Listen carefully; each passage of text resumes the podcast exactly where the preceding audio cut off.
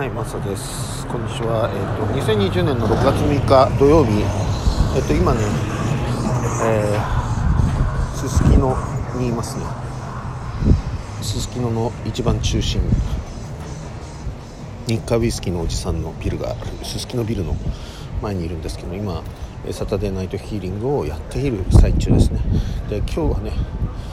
えっ、とプジョーを4体使っていますで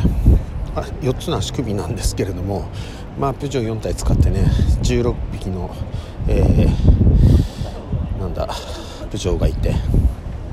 だから C1 が C4624 の64の、えー足首ということで、えーヒーリングをかけていますけれども今回はね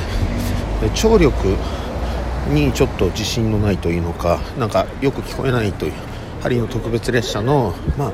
あの音小さかったですよね最初の頃特にね。でそれがあのうまく聞こえなくてっていう、えーまあなんだろうクレームというわけじゃないですけど、まあ、主張が来たわけで。であの本当に聞こえないということなので、えー聞くとですね、ま、あのどちらかの耳が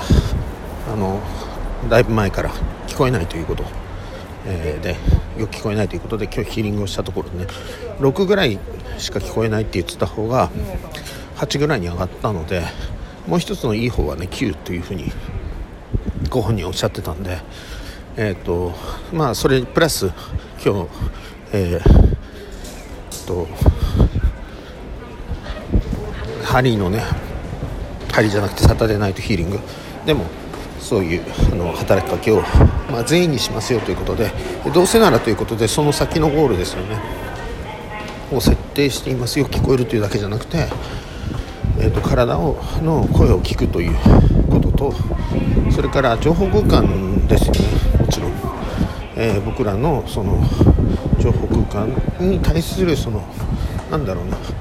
まあ、情報空間にホメオスタシスが広がってるとかよく言いますけれども要するに僕ら情報空間の中にもともと生きているんでその A 次元というのか情報空間のあの臨場感を上げるそっちの方の張力と言ったらいいのか、えーそれを上げようということでやっている最中です今地下鉄なのでね、えーそれではまたありがとうございます。